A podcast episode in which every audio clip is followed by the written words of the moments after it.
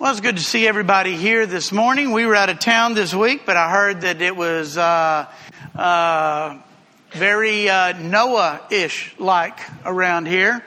Uh, Brittany sent pictures from our road that was flooded out, and apparently it was so flooded the trash men didn't bother to show up. So we've got two weeks of trash now. That uh, if anybody like it, you're welcome to it. Be happy to be happy to give it away. We were very sad not to be here uh, Wednesday for the service for Sue Sloan. She meant so much to uh, this entire congregation and, and certainly our family, but uh, our hearts go out to Tony and, and to Dude and the rest of the family. And, and uh, we loved her very much, and we uh, certainly uh, will miss her. We have been in the little letter that John wrote. We call it First John, and and we've been doing this for several weeks now. We are coming towards the end. Now that doesn't, I'm not telling you when the end's going to be, but we're coming towards the end. And so we want to review because we want to make sure we haven't forgotten anything as we've gone along. So we remember that John tells us exactly why he wrote the book. He says, first of all, in chapter one, and uh, yeah, verse four, we write to make your or our joy complete. You know, John wanted the Christians to be joyful. John wanted them to have joy in their lives. Secondly, he says, I write to you that you do not sin. John, it was very important to John that they understand that how they lived their lives meant something. And so he says, I'm writing that you don't sin. And then in chapter 2, verse 26, he says, I'm writing these things to you about those who are trying to lead you astray. And we talked in the beginning and throughout about these false teachers that were there. They were trying to th- teach things that were contrary to God's word, contrary to what John had been teaching them, and he wanted them to be aware that there will be false prophets. There were, there were those antichrists who were coming in among them and denying certain things that were important about Jesus. And then in chapter 5 and verse 13, he says, I write these things to you, believe in the name of the Son of God, so that you may know that you have eternal life. And so, go, you know, these four things that we talked about, purposes, John says that doctrine matters, and we've talked about that. It does matter what you believe. Holiness matters. How you live your life does matter. You can't claim to have fellowship with God and live your life any way you want to. And then he talks about that love matters. Love for God, love for each other. And he talks about God's love, and it all starts with God's love for us.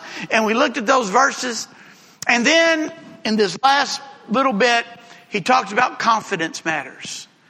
He wants his readers and us to be confident people.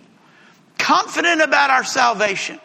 Not kind of wishy-washy, not kind of knowing, you know, not knowing. He wants us to be confident because we're going to live such, such more meaningful lives if we have that confidence.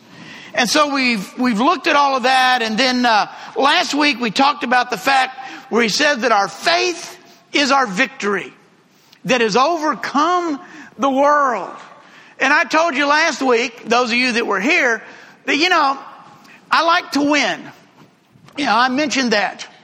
And this week I spent some time with my dad and, and friends and, and, and we played golf. And I told you last week that even though it's all for fun, and even though, you know, nobody's really keeping score, we are keeping score. You know, and, and, and at the end of the day, we throw the scorecard away and it doesn't matter who won, that there's just something deep inside of me that wants to win. God works in mysterious ways.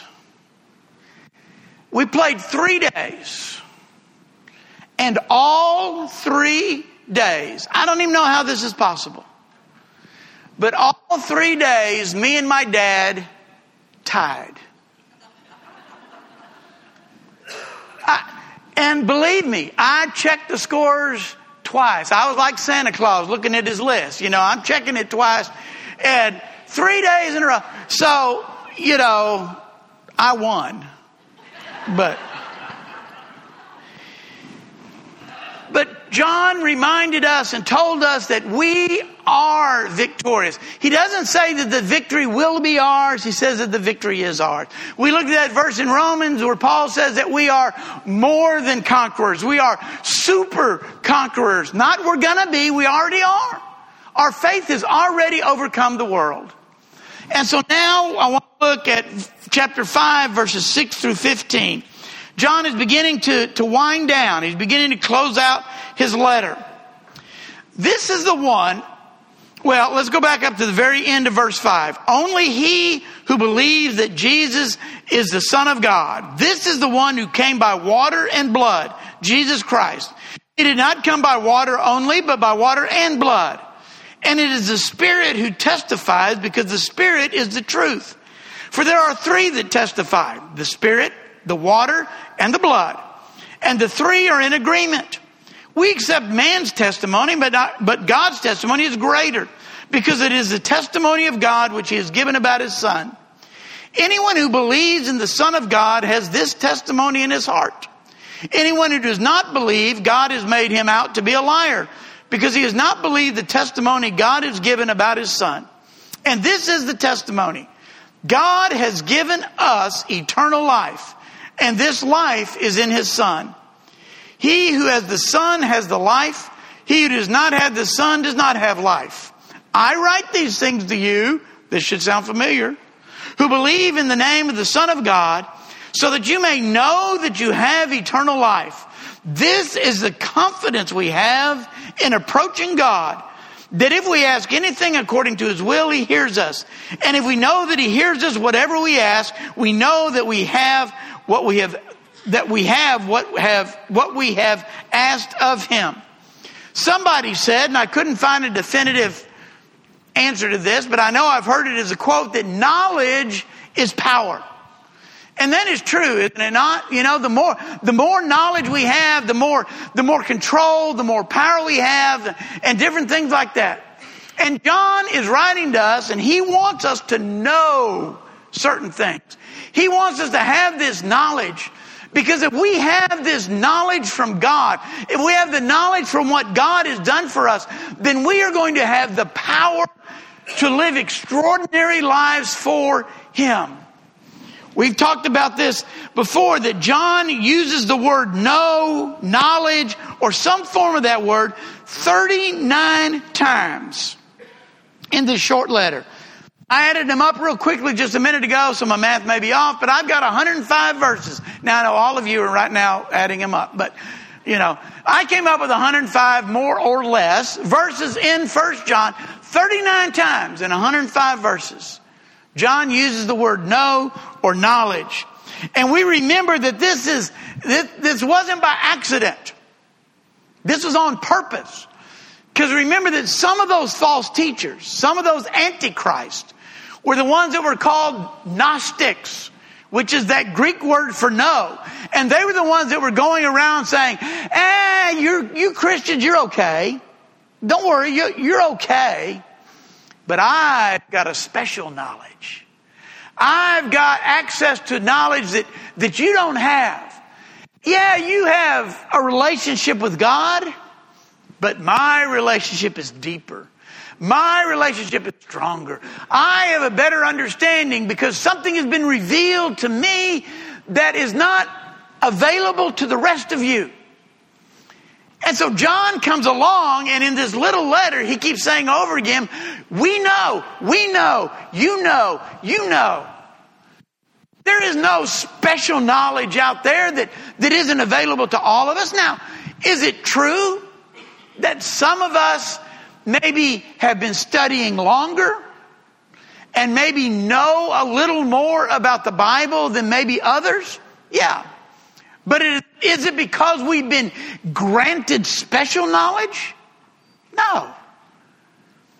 All of us through study come to know God. All of us through our relationship with Him come to know Him. What we know is available to everybody and John is just trying to let his readers know you are not some kind of second class Christian because you don't have this special knowledge that these people over here claim to have.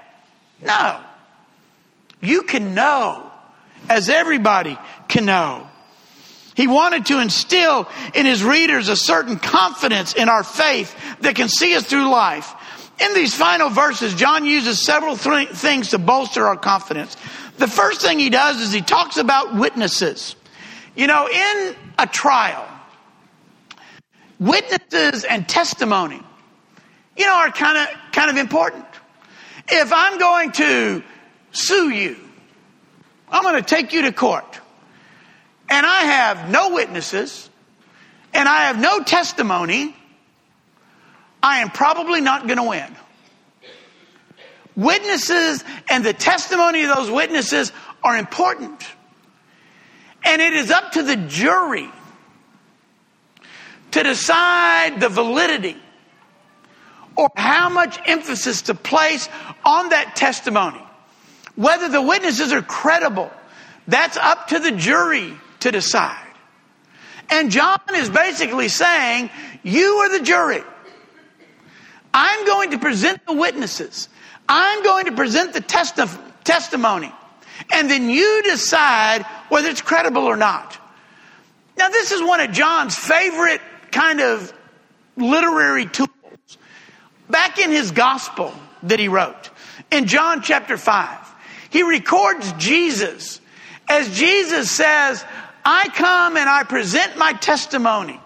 He says, I am making the claims that I am the Son of God. I am, you know, and he says, but I know you're not going to believe me.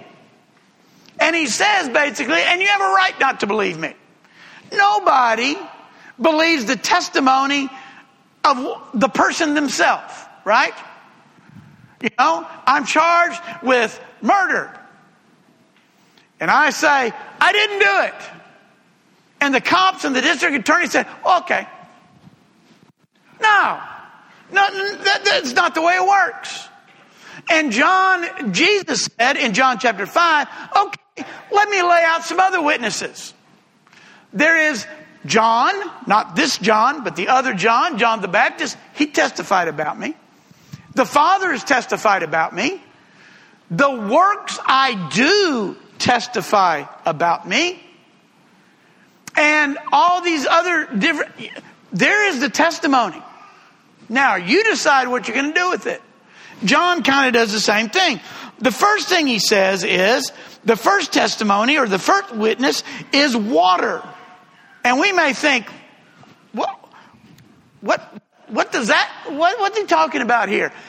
And I'm, I'll be honest, right up front, several different possibilities, several different ideas, people thinking different things.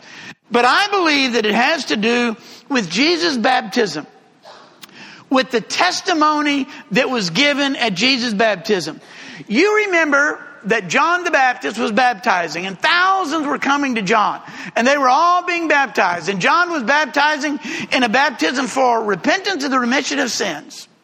And so you have this big crowd, and I can imagine, you know, maybe John and I don't know, maybe his disciples were baptizing, and I don't know what it, you know, if they were all waiting for John to do it or whatever. And you kind of get the idea that there was this big crowd, and they were all coming to be baptized, and John baptized them. And all of a sudden he looks up, and there's Jesus, the Son of God, the Lamb of God that John had already testi- testified to. There's Jesus. And John says, Whoa, whoa, whoa, whoa, whoa. Something's wrong with this picture. John says, I shouldn't be baptizing you. You should be baptizing me. And Jesus says, we need to do this so that we can fulfill all righteousness. But you see, even John knew and John recognized that there was, of all the hundreds or thousands of baptisms that John had done, John knew there was something different about this one. This one was unique. This one was different from all the others. And so John baptizes Jesus. And then the voice of God speaks. This is my beloved Son, in whom I am well pleased. You see, it wasn't technically that the water was testifying, but that God the Father was testifying. This is my son. It was, the baptism itself was a sign of obedience of the son. John had been baptizing, but this one was different. God himself declared Jesus to be his son. Why? For his confidence? To bolster Jesus? No. It was for the others. It was a testimony. It was a witness from the Father that Jesus is whom he's about to claim to be. Hundreds, thousands of baptisms. Voice from heaven hadn't come down. Nothing like that. And the Spirit descended like a dove too. We're going to talk about that more in a minute. But all of that happening was a witness. And John says the water at the baptism is a witness to Jesus being the Son of God. Just as at baptism, we are declared to be the children of God. Now the voice doesn't boom down, but we do receive the gift of the Holy Spirit. But I, just as Jesus, the Father declared Jesus to be the Son of God at the baptism. He was already the Son of God, but he was making the public announcement, the public notification. When we are baptized, we are declared to be the children of God. Through the love, what does John say? That God has lavished on us. We are the children of God. He said, okay, if the water isn't witness enough, then there's the blood. The blood, I believe, testifies to the uh, testimony that we find at the cross. And you remember all the things that happened around the cross and all the, the ways and the times that, that the blood was spilt at the cross. You go all the way back before the actual crucifixion to when Jesus was arrested. It says that they beat him. You think there was any blood involved in that beating? I don't think this was just a little, you know, punch on the arm. They were beating him. It was blood involved. And then they placed that crown of thorns and they pressed it on his head. And you can be assured that there was blood that was dripping down from Jesus. And then they take him to the place to crucify him. And they lay him on that cross. And they outstretch his arms. And they nail his hands to the cross. And his feet likewise. Blood was there. And then, in kind of an interesting twist of fate, but a fulfillment of prophecy. It was getting to be late on Friday afternoon. It was beginning to be close to the Sabbath.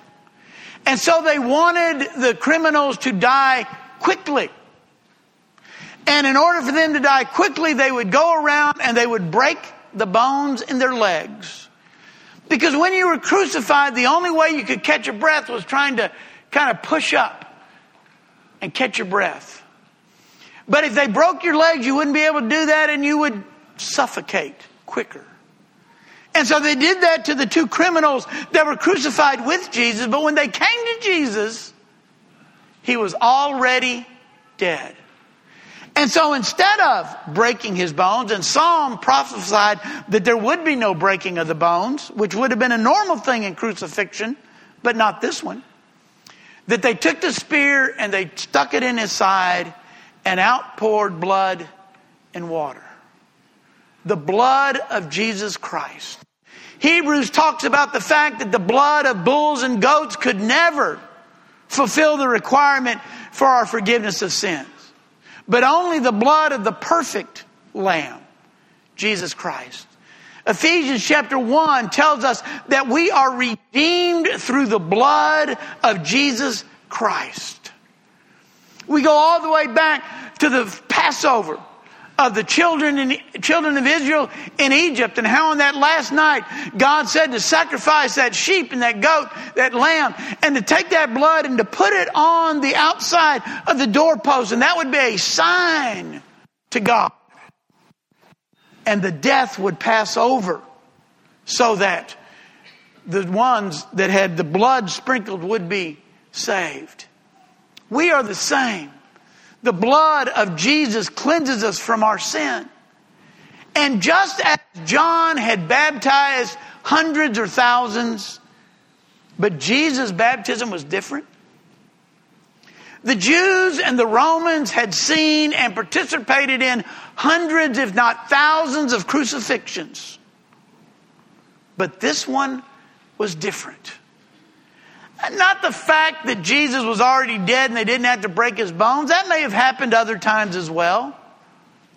But just as the Father testified at the baptism, the Father testified at Jesus' death.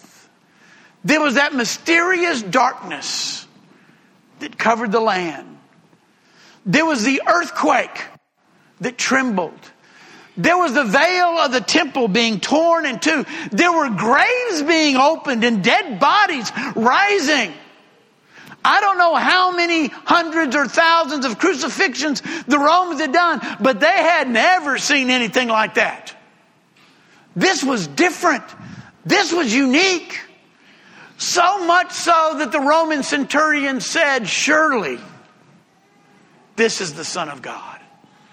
A man who probably had seen death over and over and over again, he'd probably become numb to the fact of putting uh, nails in people's hands, numb to the fact of watching them suffocate and die.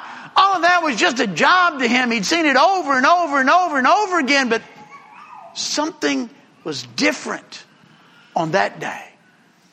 God the Father was testifying that this is my son.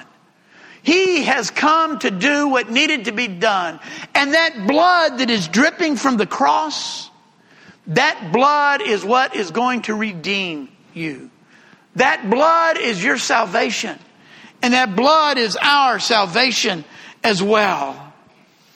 And then John goes on and says there's a third witness, and that is the Spirit. The Spirit coming down at, on Jesus or coming down at Jesus' baptism testified. The Spirit testified through the apostles like on Pentecost. The Spirit continues to testify through the word of the inspired writer. The Spirit continues to testify today as He lives within us. Not only witness or testimony, but the miracles, the teachings, the life of Jesus and the power he displayed testify also. All these are witnesses and testify that Jesus is the Son of God. Remember, all throughout here, John has been saying, our faith, our victory, everything has to do with our belief in Jesus as the Son of God. Remember, those false teachers, some of them are saying he wasn't really the Son of God. He was a, and they went one of two ways. He was either a man, but he wasn't God, or he was God and he wasn't a man.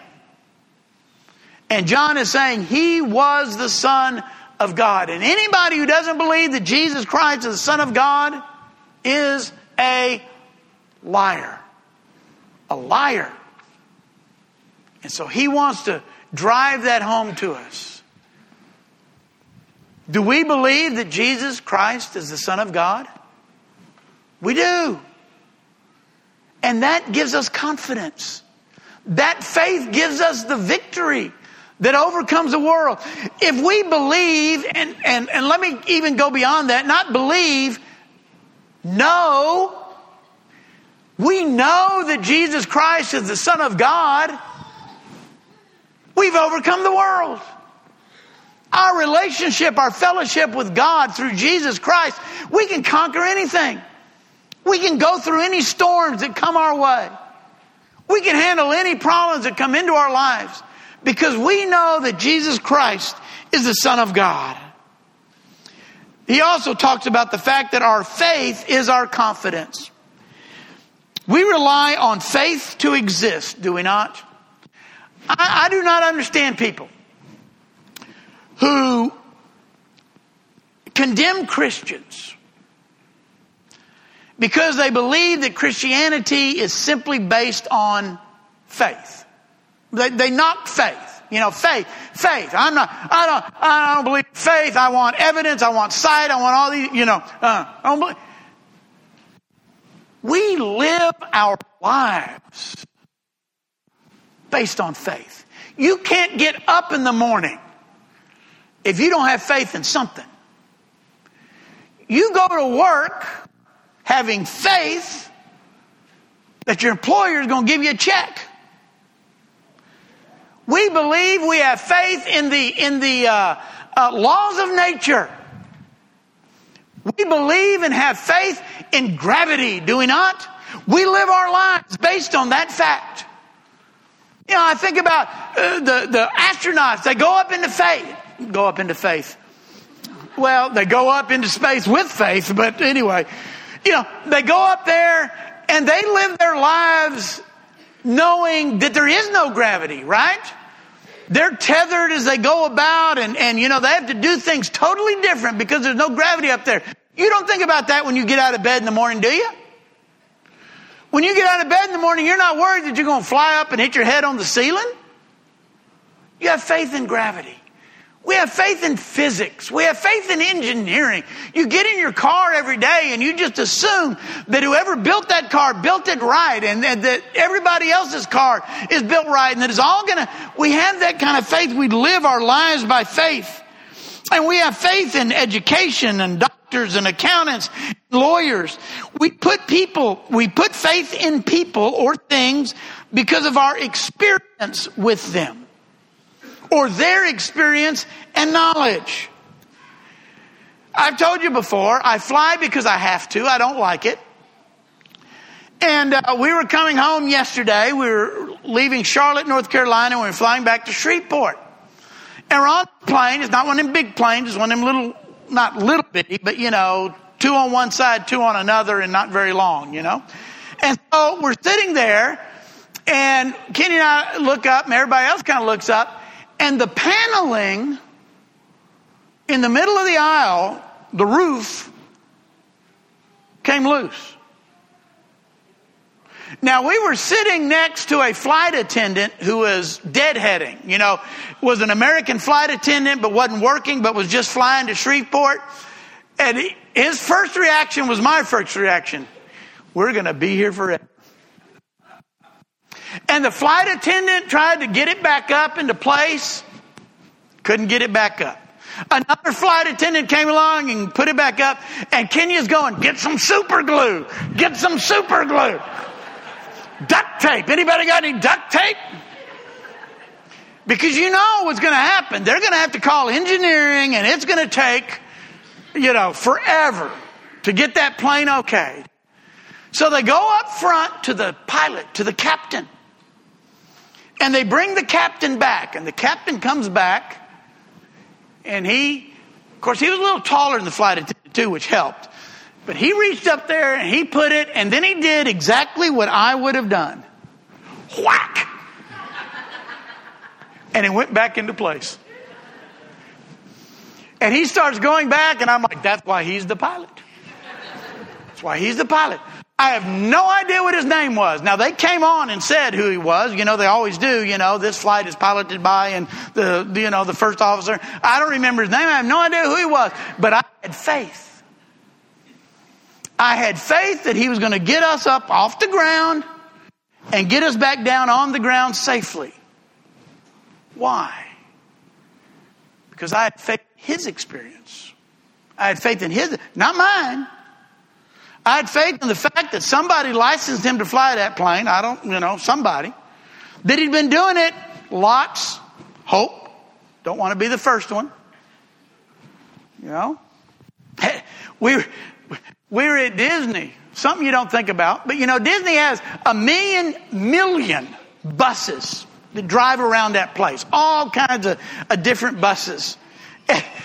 And every now and then would pass a bus that had on the marquee on the outside, earning my ears. That meant that it was a, a driver in training. Yeah, when I came, when I saw that bus coming toward me, I went the other way. You know, I scooted as far over as I could. I didn't want him earning his ears at my expense. Or her.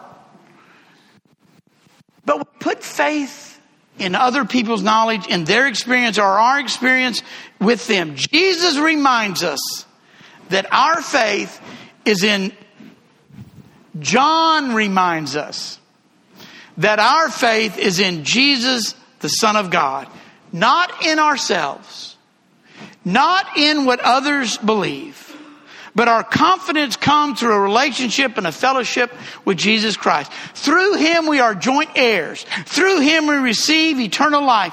Through Him we confidently approach the Father in prayer. Isn't that very similar to what the writer of Hebrews says when we approach the throne of grace boldly and with confidence?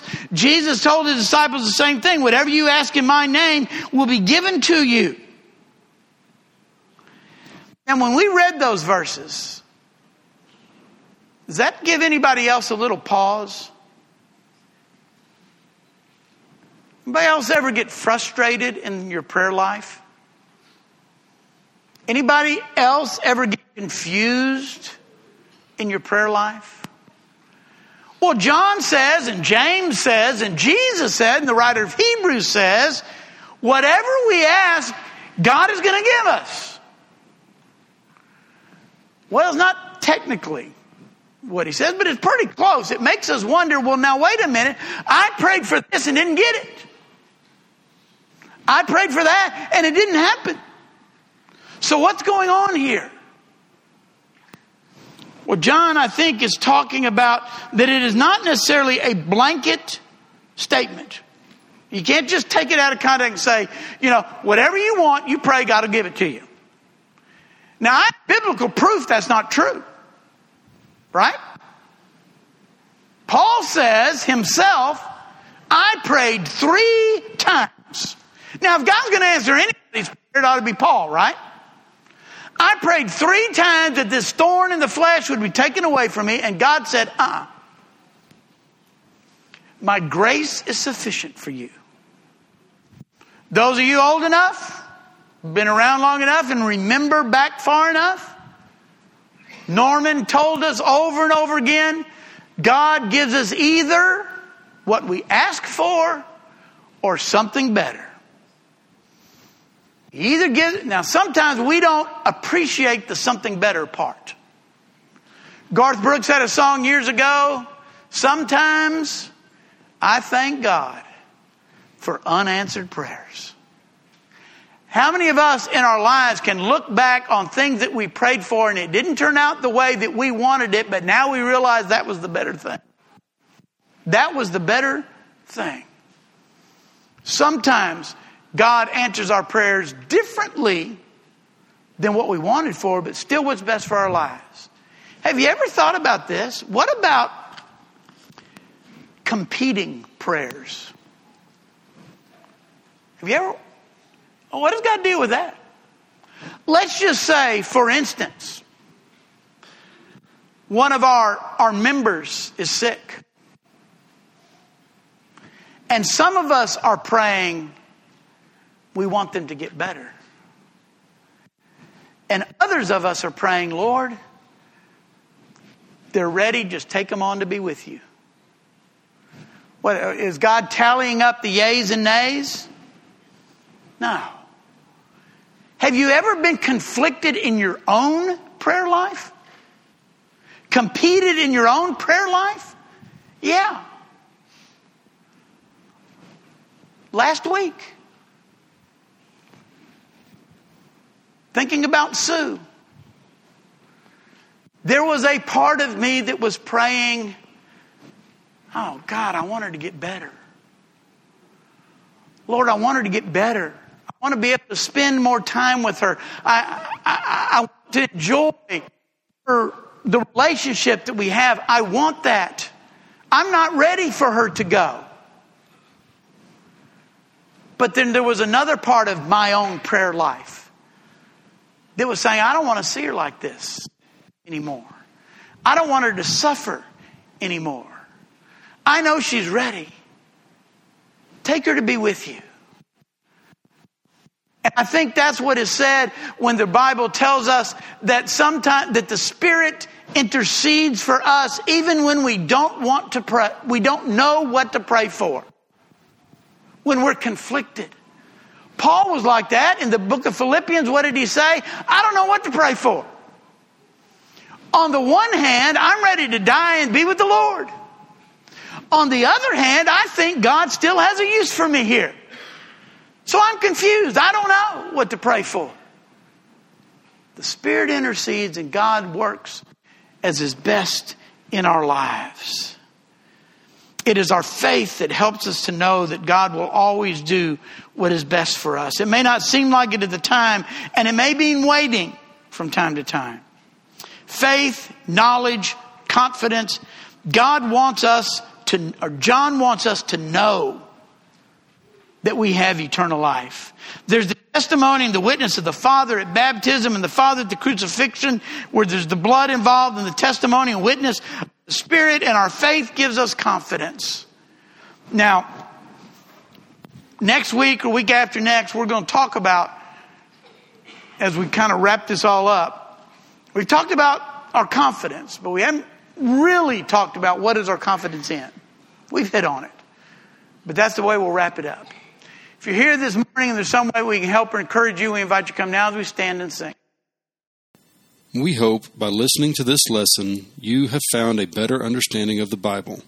And through that better understanding, find a closer relationship with God and His Son, Jesus Christ, our living Savior. If you have any questions or desire more information, please feel free to contact us here at the Daingerfield, Texas Church of Christ. You can find us at dfield.org.